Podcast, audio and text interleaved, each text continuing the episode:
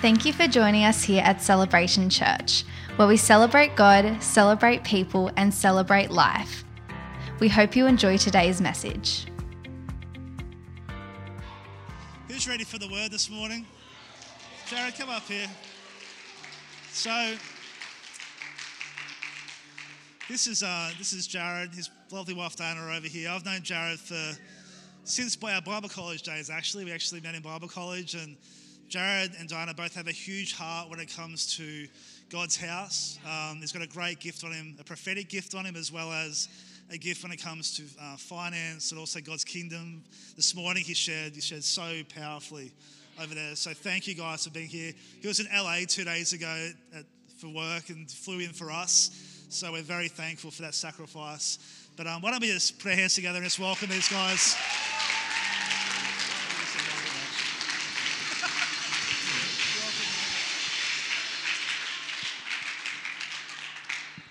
Awesome. Well, thank you. It's good to be home.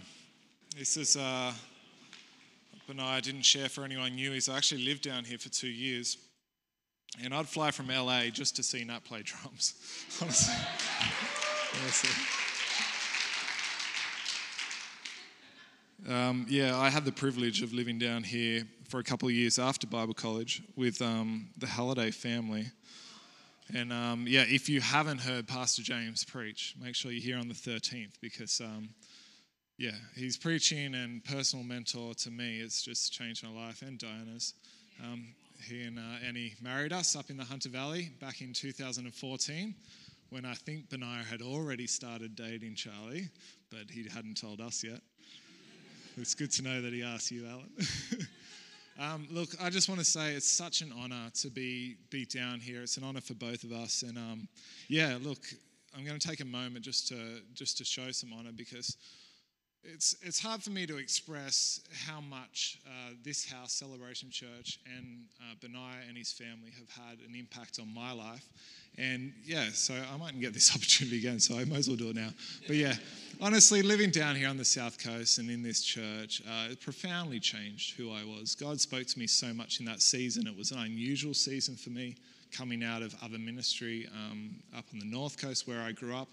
Um, and still working in Sydney, I'd travel quite a lot backwards and forwards. But uh, yeah, living in Basin View and in Vincentia, I mean, gosh, you can't complain, can you? If you live down these parts, you really can't. But um, yeah, look, being down here, and Benaiah personally, as a friend, you've just been, yeah, you've been my best friend and spoken into my world and yeah, given more than I could ever ask uh, your family. And I, I just want to remind you, church, you're really blessed. Like, you're really blessed. You have pastors that really love you, that would do anything for you. And, um, and yeah, for, from Diana and I, thank you so much. You guys show honour so well. We've been blessed this weekend. We've been so looked after. The breakfast this morning was amazing. Um, it was just so much food. I think there's leftovers. If you know who to ask, you might be able to score some of that. But um, yeah, it was just cool. Like, the, the opportunity to share our story really just combines with what Uh, you're already doing here in your business. Um, community members, in, you in the church are already doing business. It was just great to come along and chat um, and offer a little bit of the piece that we can offer. But really, it is about family. It is about community. And um, I'd encourage you, if you didn't get there, but you have any kind of heart for business or you see yourself doing something out of the box, um, please, please get involved because this is um, this is called the vision of the church. And resourcing the kingdom is what it's about. And um, God's giving you gifts. Some of you can play guitar and write songs like Joey, and others of you can do different things. But anyone who's called to business, it's such an important gift. Um, so, yeah, I just encourage you to really, really look at that. Look, when Benaiah asked me two weeks ago, your pastor asked me to share, I was a little bit like, oh, are you sure? It's been a while. But, hey, God put something on my heart, and I'm thrilled to share it today with you. Um, it's a very simple message, but I believe it's something we can all take a hold of. And simple doesn't mean not powerful. Some of the most simple truths we have to come back to in life so that we can um, we can progress further in the things of God. So we're gonna we're gonna take off this plane today, and we'll see where it lands. Hopefully, we won't lose anyone along the way. If you're on the wing or it's kind of like out the side, out the back of the plane, just hold on. Because we will land, and the goal is to get everyone wherever we're going, which I don't exactly know, but I, I have a good idea. It's going to be fun. So if you can turn with me into your Bibles to Matthew sixteen, verse thirteen. And do we still do that thing down here? Thank you. Got it. Excellent. That's what I was waiting for. It's going to come up behind me as well. Now, when Jesus came to the district of Caesarea Philippi, he asked his disciples, "Who do people say that the Son of Man is?" And they said, "Some say John the Baptist, others say Elijah, others Jeremiah or one of the prophets." And he said to them, "But who do you say that I am?" Simon Peter replied, "You are the Christ, the Son of the living God." And Jesus answered him, "Blessed are you, Simon Barjona." I like that, Simon Barjona. "Blessed are you.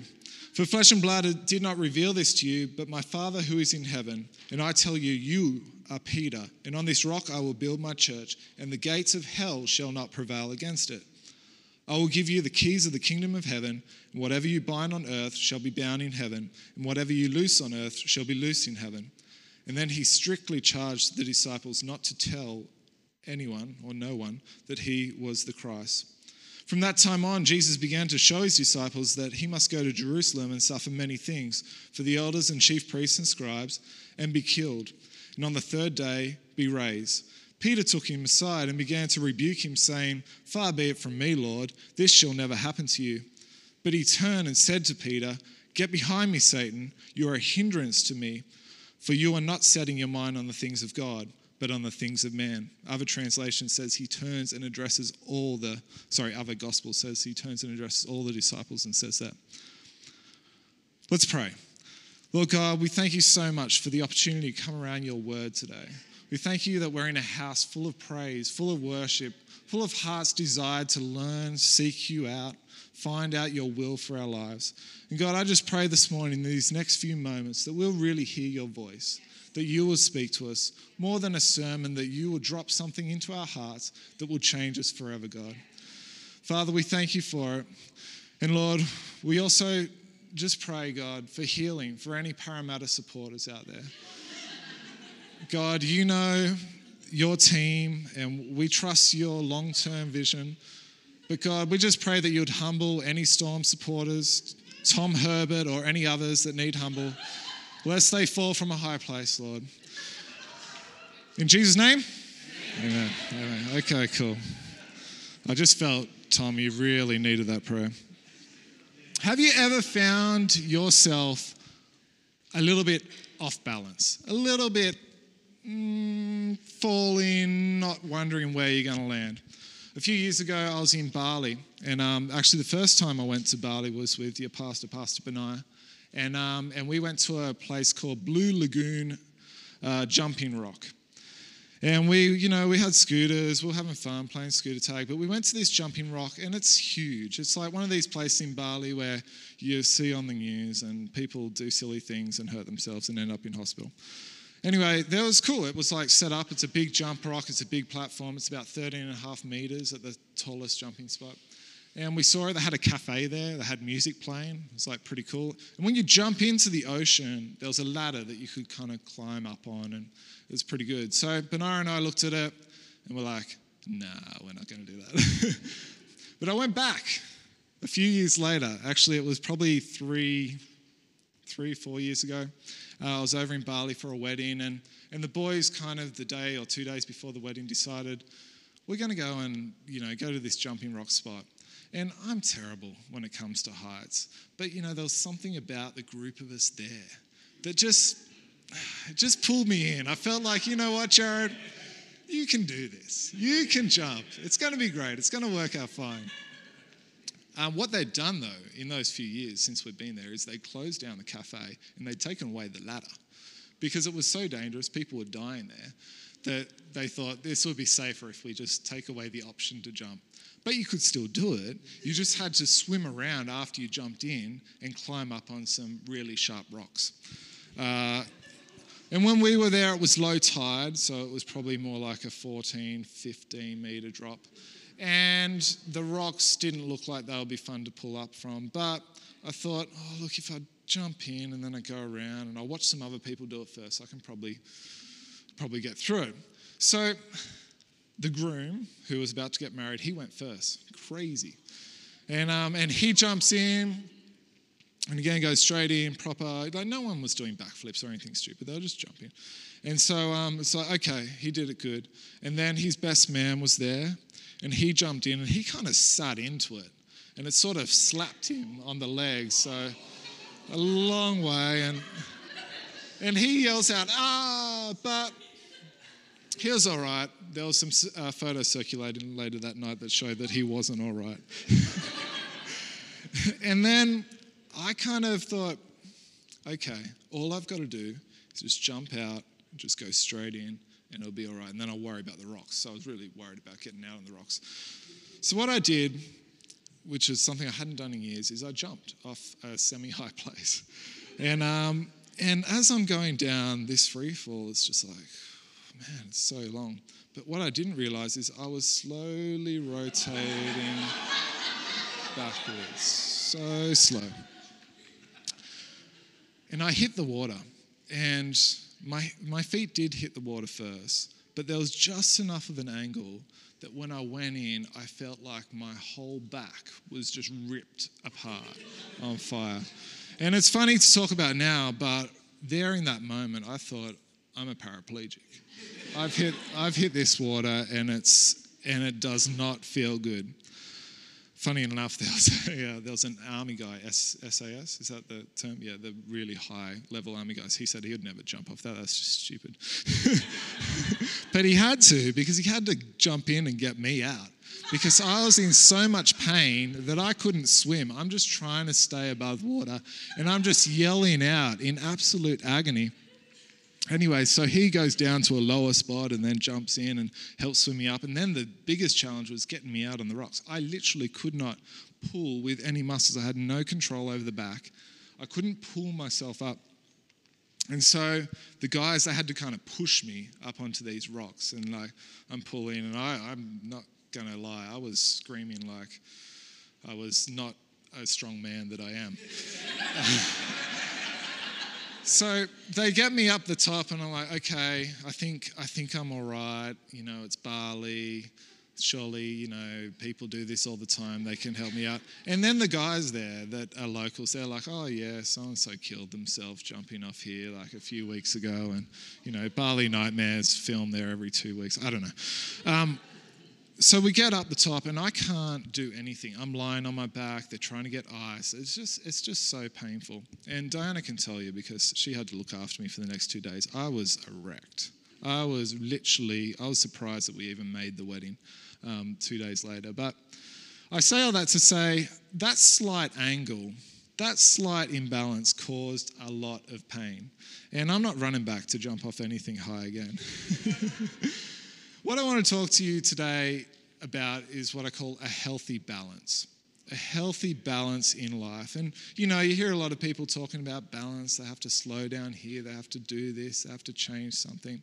Um, and, you know, I think that's really good. But what I want to talk about is a balance that actually takes you forward, a balance that enables you to do more in life, a balance that can fulfill the purposes of God in your heart. Now let's consider Peter, that passage that we just read. What an amazing moment in history, as the Bible records kind of the first confession of who Jesus is, of who the Christ is. And it was revealed to Peter by the Father. I reckon Peter would have been on a high when Jesus goes, well done.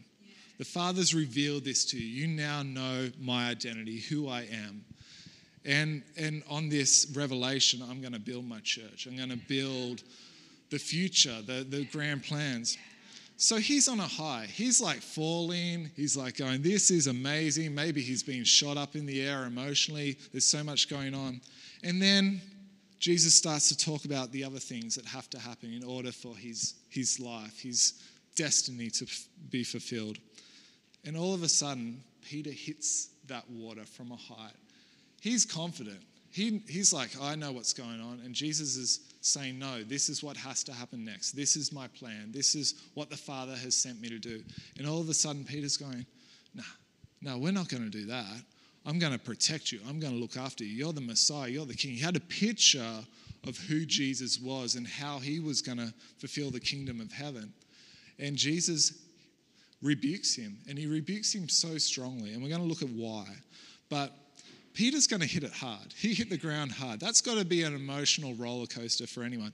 His mentor, you know, he left fishing. He left everything to follow Jesus. This was a big change in his life, and all of a sudden he's being knocked down.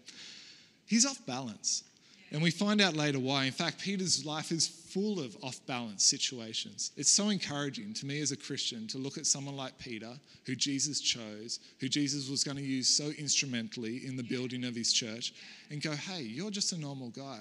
You got a bit too confident. You said you're going to do this, but you ended up doing that. There's so many examples in Peter's life where he gets off balance, and I think that's encouraging for us when we look at our lives too, because there's times where we might be going, I wanted to do this, I did this, I got off balance, my life was too hectic here, I had to learn.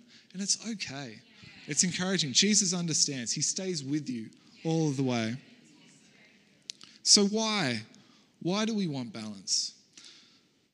You know, balance is just, balance is one of those things where it's just like, you can't make sense of life. Life sort of takes you forward, whether you have an unplanned child, whether you start a business. You know, you think you know what you're in for, but you have no idea. And all of a sudden, you're off balance. When I jumped off there, off that cliff, I thought, I know exactly where I'm going. I'm going to go feet first. It's going to be great. And all of a sudden, I just, I didn't have the skill to jump. It was quite simple, but it got me, caught me off guard. You know, God in his very nature is a perfect example of balance.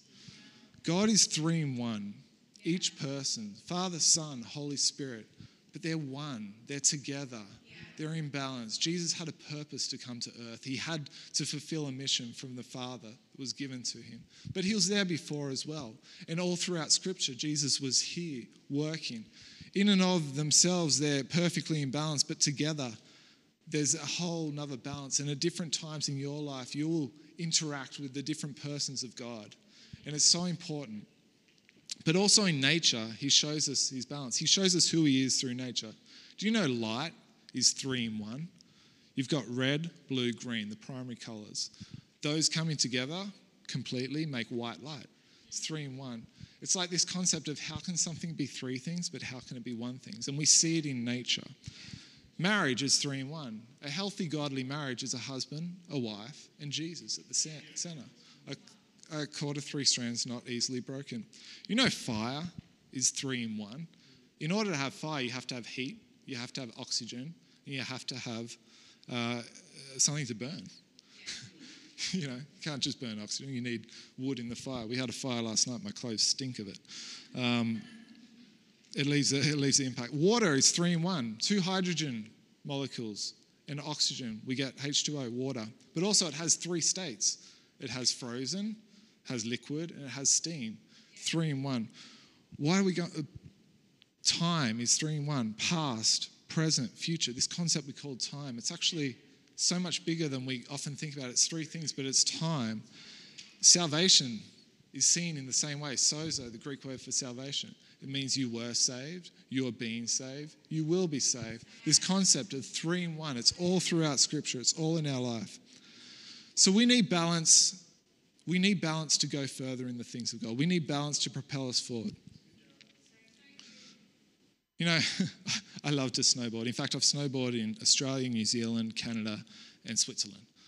Most people go, oh, wow, you're good at snowboarding. I'm not. I'm not a great snowboarder.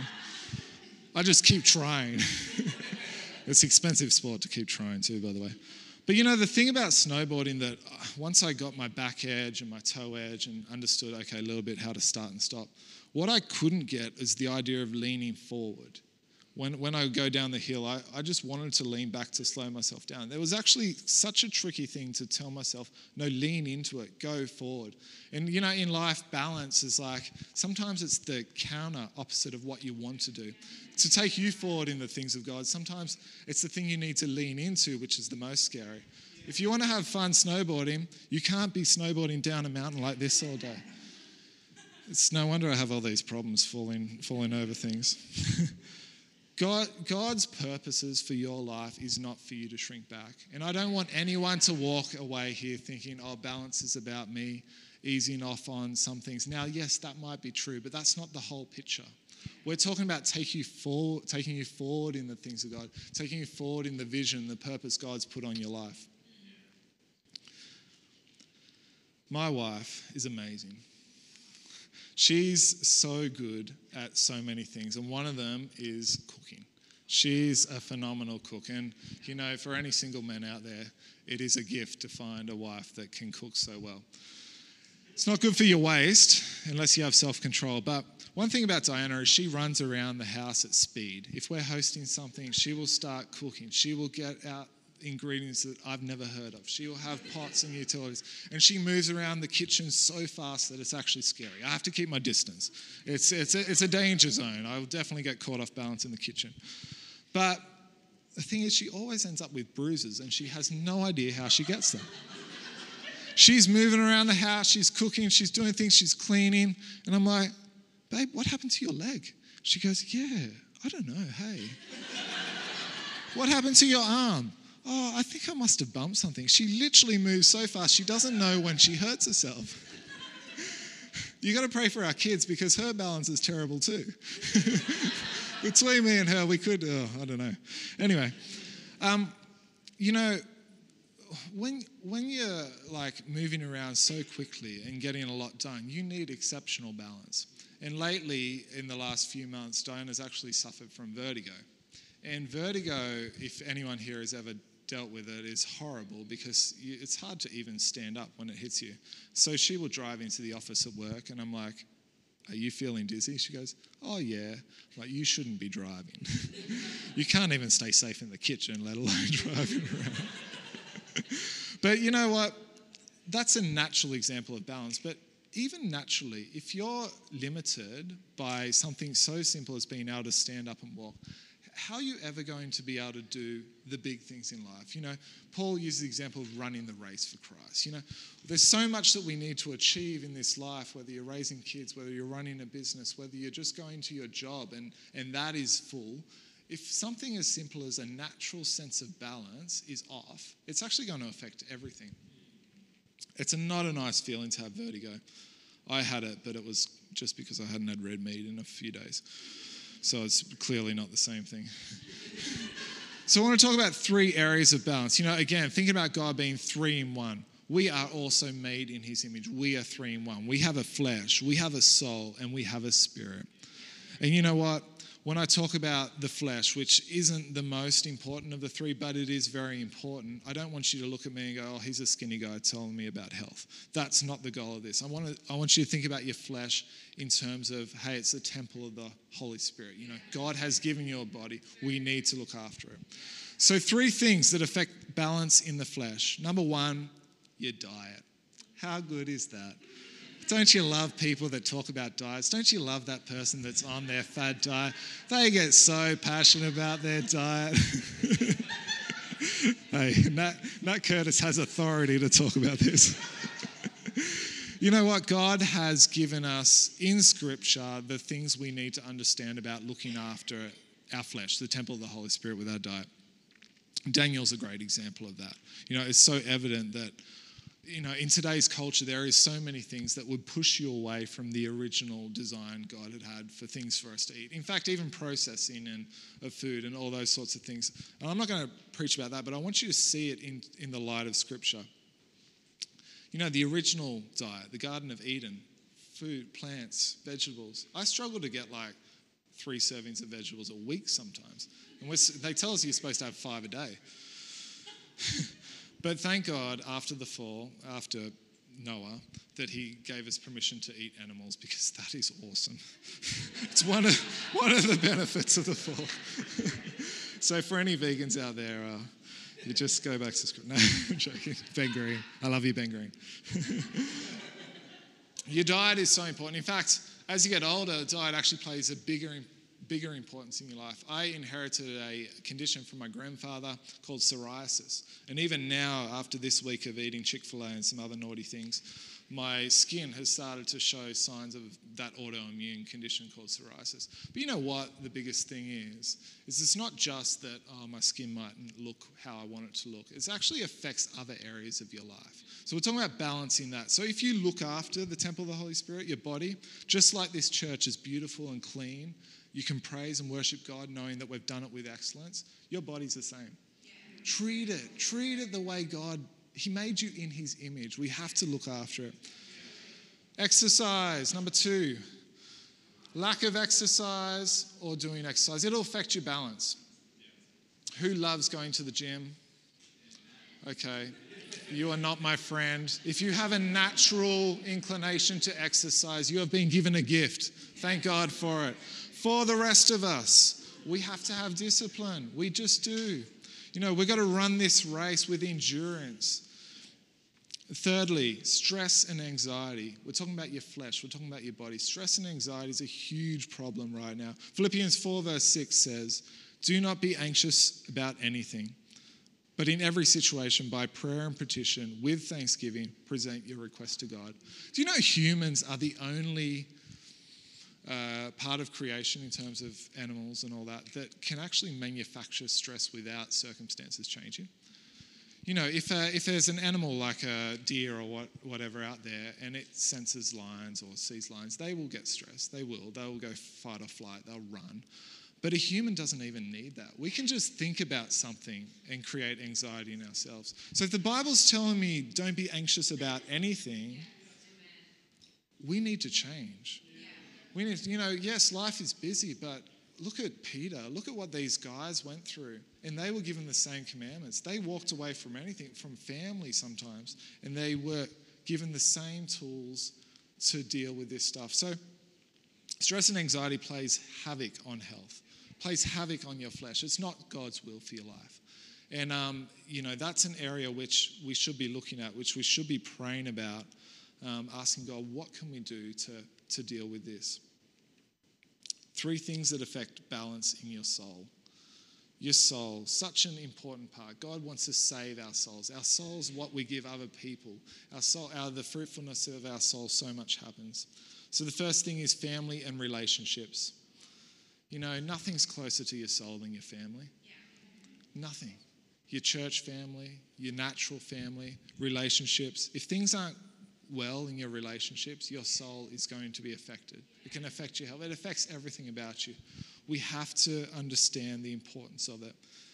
We have to give health to others. It is so important. We can't just be taking. Yes, you need to receive, but if you give, you're going to actually bring health to your soul and to others. Our families are also different. My family deals with things different to Diana's family. She's Romanian. We have great conversations. Whenever I go to Diana's parents' house, there's two things we talk about. We talk about God, because he's a Baptist pastor, and theology. And then we talk about food. They're the only two topics. But you know what? Family is everything. I recently got to um, spend some time visiting my grandfather, the one that gave me psoriasis. um, he's in he's in a nursing home now. And I got to travel with my sister, who's... who's, um, you know, four years, yeah, three and a half years older than me.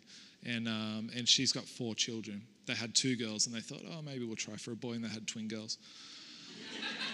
She was um, she was sharing with me about some of her, you know, postnatal, basically depression that she went through after having um, the set of twins. And, and so much of it was like practical things, like having support around her, you know, having people that could help her. And, you know, this is like years ago now, and I, I was busy doing business and traveling overseas. How do, how much do I wish I could go back and just be a little bit more of a support in that time? You know, there's people around you right now that need you, that need you as family, as friends, as relationships. I said it before, but I'll say it again. Relationships are so important. Who you do and what, or what you do and who you do it with are actually crucial to the well-being of your soul. So having someone like Pastor Benaiah as a friend since Bible college, that longevity, that ability to sit down and just talk about life in, in the depths throughout the years, you know, your church family, your family, you, that's something you actually can't manufacture overnight. Sometimes you'll meet people and you'll click and you'll just be like, oh, that's so good for my soul. But it's those long-term relationships, seeing the growth, like celebrating the wins, but also talking about the trials. You need it. You can think about how damaging, damaging, damaging it is to your soul not to have that. Number two, what we ent- what we consume through entertainment will affect our souls. Who here loves Netflix? Who? Yes. You know what? We're in a binge generation. when it comes to entertainment, and it's only going to get worse. That's our business. We actually work in this field. We we understand how entertainment is consumed and what's going on. We have to be so wise in terms of our soul's health um, from what we entertain, what we consume in entertainment. You know, there it's hard to get quality entertainment out there, and we're all constantly looking for it. But last night, we were watching the footy, and Tom was giving Nat a hard time. That was quite entertaining for me. It wasn't a series on Netflix, which I have to look away every ten, fifteen minutes. It was good. It was good, wholesome entertainment. Not for Nat. We got to pray for him later. What are you consuming? You know, when when you consume lots of the entertainment, I know for us, we we wake up the next morning going, yeah, we probably shouldn't have watched three episodes of that show. Maybe one episode of that would have been enough last night. You have to you have to look after your soul. You have to know what you're putting into it. It's so important for your balance. The third thing that affects balancing your soul is serving Jesus by serving others. You know, Jesus said in John four thirty-four, my food is to do the will of him who sent me, to accomplish his work. Jesus actually, his soul was refreshed by helping people. He served. He, the Son of Man came to serve, not to be served. He served in so many different ways, healing the sick, teaching the disciples. It's just he washed their feet. You know, it's funny, you think that serving would actually take it out of your soul, but if it's done in the right spirit, done in the right way, it actually adds to your soul. If you find you're, you're not serving much in your workplace, you're not serving in church life, can I encourage you? Learn to serve. It will add to your soul. There's so many other things that you can uh, you know, lose from your time schedule in order to prioritize that, which will actually add to the amount of time that you have. It's healthy balance. It's a healthy balance. Your spirit. Three things that affect balancing your spirit. And of course, your spirit is the most important that we're talking about today. Obedience. Obedience will affect the balance of your spirit. Absolutely. You know, God's called us to live an extraordinary life, and obedience can look like a lot of different things, but obedience to his word is number one. Understanding it. Can we uh, just read from Psalm nineteen, verse seven to fourteen? It's a David psalm. The law of the Lord is perfect, refreshing the soul. The statutes of the Lord are trustworthy, making wise the simple. The precepts of the Lord are right, giving joy to the heart. The commands of the Lord are radiant, giving light to the eyes. The fear of the Lord is pure, enduring forever. See, I read this and go, wow. He had such a revelation of God's law and why he made the world the way he made it. He he just, he just, I read that and go, wow, do I have the same hunger for God's word, his law in my life? And I'm not talking about just Old Testament Ten Commandments. I'm talking about what God's saying to you here and now, the conviction of the Holy Spirit. David understood it. Where did we get to? The decrees of the Lord are firm, and all of them are righteous. They are more precious than gold. They are more pure than gold. They are sweeter than honey, than honey off the, from the honeycomb. By them your servant is warned. Look at that. He's praising God that he's being warned. In keeping them is great reward. But who can discern their own errors? Forgive my hidden faults. Keep your servant also from willful sins, that they may not rule over me. Then I will be blameless, innocent of great transgressions.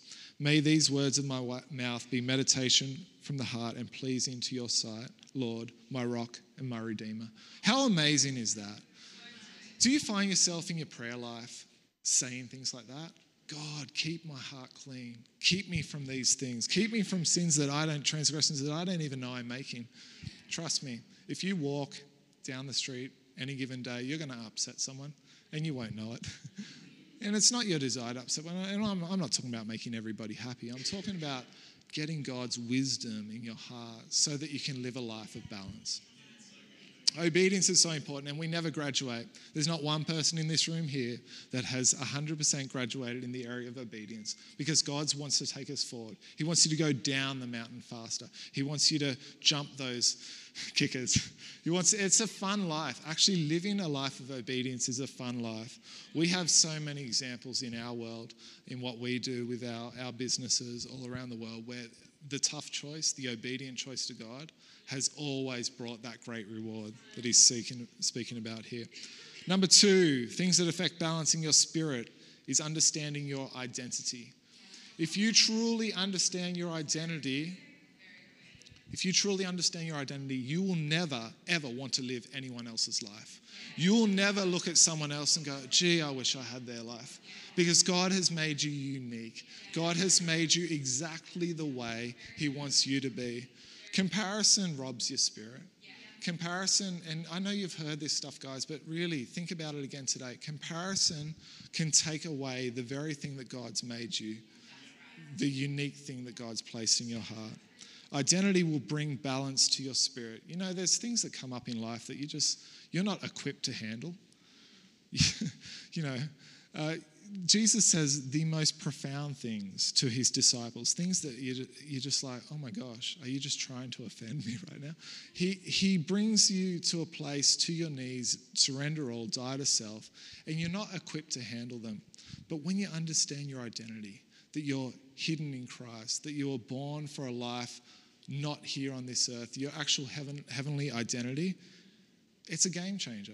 It just changes the way you look at the world. Your spirit has come alive. You're led by the Spirit, as Romans talks about. It's so important. And the third thing that brings balance to your spirit is worship. Worship is one of the most, if not the most powerful thing. And I'm talking about worship, like the way you live your life. Worship on a Sunday, corporate worship, so important. Never neglect that. Sometimes you just need people around you raising their hands in surrender to God. That's enough to lift your spirit. But also your worship in your world, your thanksgiving when you wake up in the morning. This year in our in our actual business, we've talked to our whole staff about Thanksgiving, how important it is to live a thankful life. And it's a game changer. It really changes things. I wake up in the morning now, and first thing is, thank you, Holy Spirit, for today. Lift your spirit. Do things. It's, yeah, it's so powerful. Corporate worship you need as well. You need to be in the house. You need to, if we've been traveling and we miss a Sunday, something in my spirit's just like, oh, I just, yeah, I just miss it. Even if we're somewhere else, we always try and be in the house. You know, if you go on holidays, try and get to a church service, stream it, download the podcast. You need to join with your family and worship God. We were never made to do it alone. It brings balance to your spirit. So the spirit, the soul, and the flesh, three in one. It's amazing how God's made us. But they're not just, they don't just need balance in and of themselves. They need balance together. Yeah. You know, if you change something in your diet, it could affect your prayer life. Suddenly you don't have brain fog. Oh my gosh, I can worship God now more. I can give Him more. And you're thanking Him for the fact that you found that thing that you had to change. You know, if you change something in spirit, if your spirit is oppressed, if it's held down, and you can start to praise God. You can start to say, despite my circumstances, I'm going to be thankful. I'm going to put Him first. It changes your soul. It's amazing. God's made it this way. The Father sent the Son to fulfill what He needed to fulfill in order for us to all become sons and daughters of God, part of the family. And it's because of that, it's because of that three-in-one, the, the way that He could fulfill that promise that we now have access to all these riches. We have access to a way of life that was never known possible. And Jesus Himself is that perfect example of balance. He, he knew back when He spoke to Peter about, you know, get behind me, Satan. He, what Peter has said is, I just want to protect you, Jesus. You're my teacher. I just want to look after you. Jesus knew that He had a day coming which would be extremely tough. And He needed a balance that had never been seen before in all of creation. This was the pinnacle of transformation of what God's plan for rescuing us from our sin. And, you know, you get to Gethsemane, and what's Peter doing? He's asleep. There, Jesus says, come pray. I need your support. We need to pray. The hour is late. We have to be on high alert. The disciples fall asleep. They get tired. They didn't have the balance yet. They didn't have the energy yet that they needed to fulfill in that time. But thankfully, Jesus did. Jesus prayed. And it was trial. It was hard for Jesus. It wasn't easy. He was sweating blood. He did that all for us. He had the balance within Himself, even when we don't. Luckily, though, Peter's heart was in the right place. He wanted to serve. In fact, he even brought a sword. He's like, They're not taking away my teacher. They're not taking.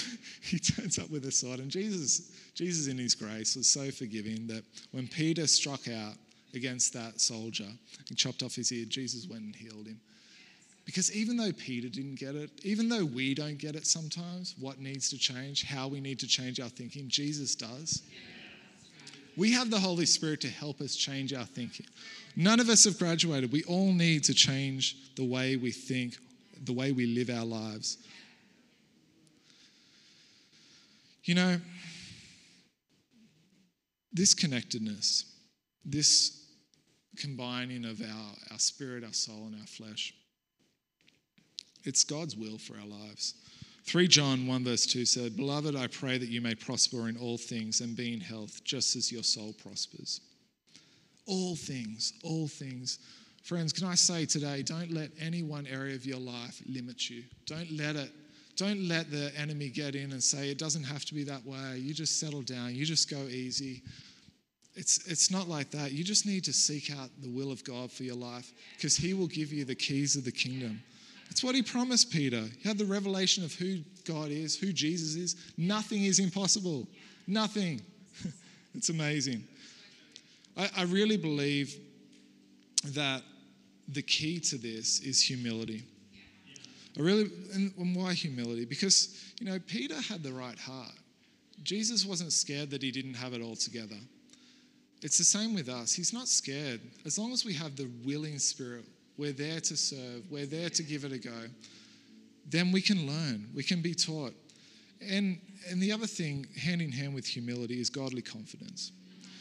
When Jesus was out on the water and Peter says, "Hey, if it's you, let me come to you." That was a bold move. He knew that Jesus could make it possible. He knew that he could go out and walk. So he's like, he just said, "Okay, just me. I'll, I'll give it a shot. I'll come out." And it was all good until he took his eyes off Jesus. He lost his balance. He started to sink.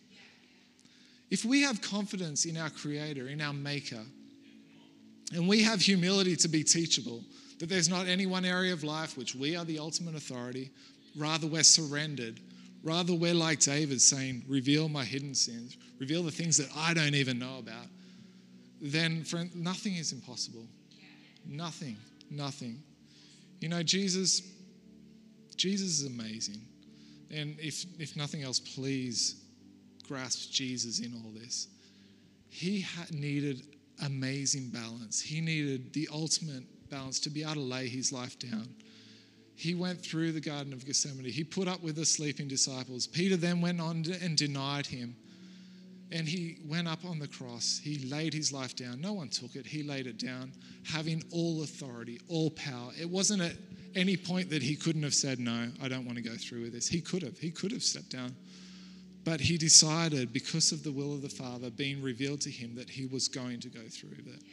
For the joy set before him, he endured the cross. That's us. We're the joy set before him. He's what we endured for. It's because of his amazing heart and intent.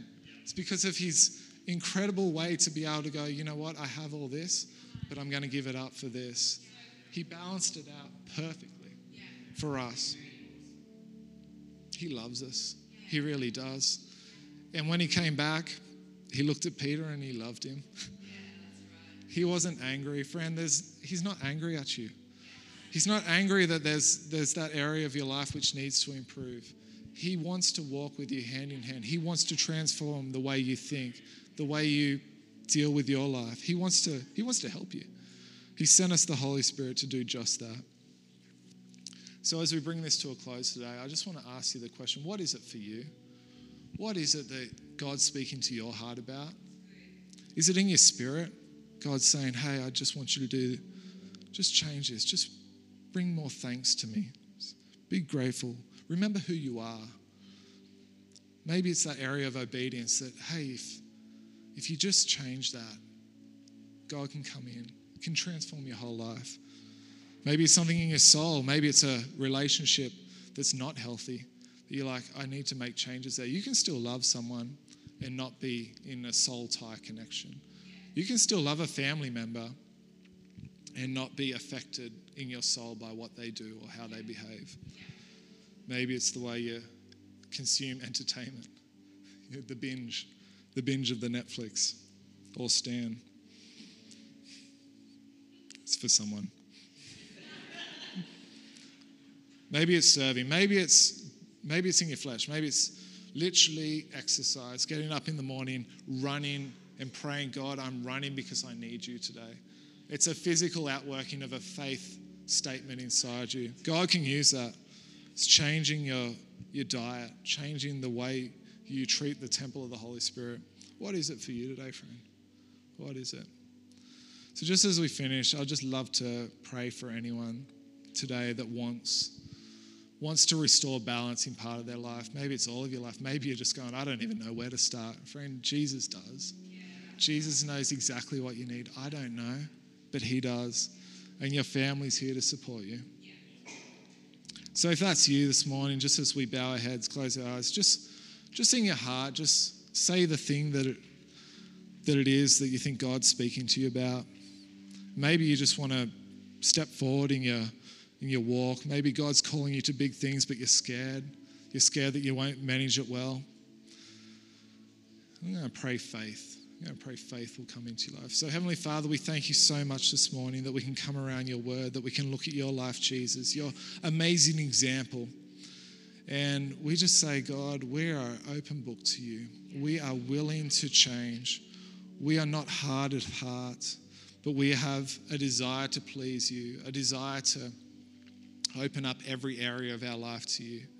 And we say, come in, have make way in us. Give us those small steps of obedience that we need for that long-term change, God. We thank you for it. We thank you for who you are, Jesus. Thank you, Lord. Thank you, Jesus. You know, I think just in this moment of prayer and reflectfulness, I think You know, some someone here has just looked at, thought about Peter's life again. Maybe you've, maybe you've, you know, been in the Word a lot, but you've just thought about Peter again today. And you're just like, you know what? If he could do it, I can do it. And I think that's a word for someone today. Jesus can use anybody. You don't have to be. You don't have to be what you think you have to be. You just have to be willing and humble, and trust in God. Put your confidence in Him. Thank you, Jesus. Amen. Thank you. Thank you, church. We hope you were encouraged by today's message. If you would like to know more about our church, please go to celebration church dot com dot a u.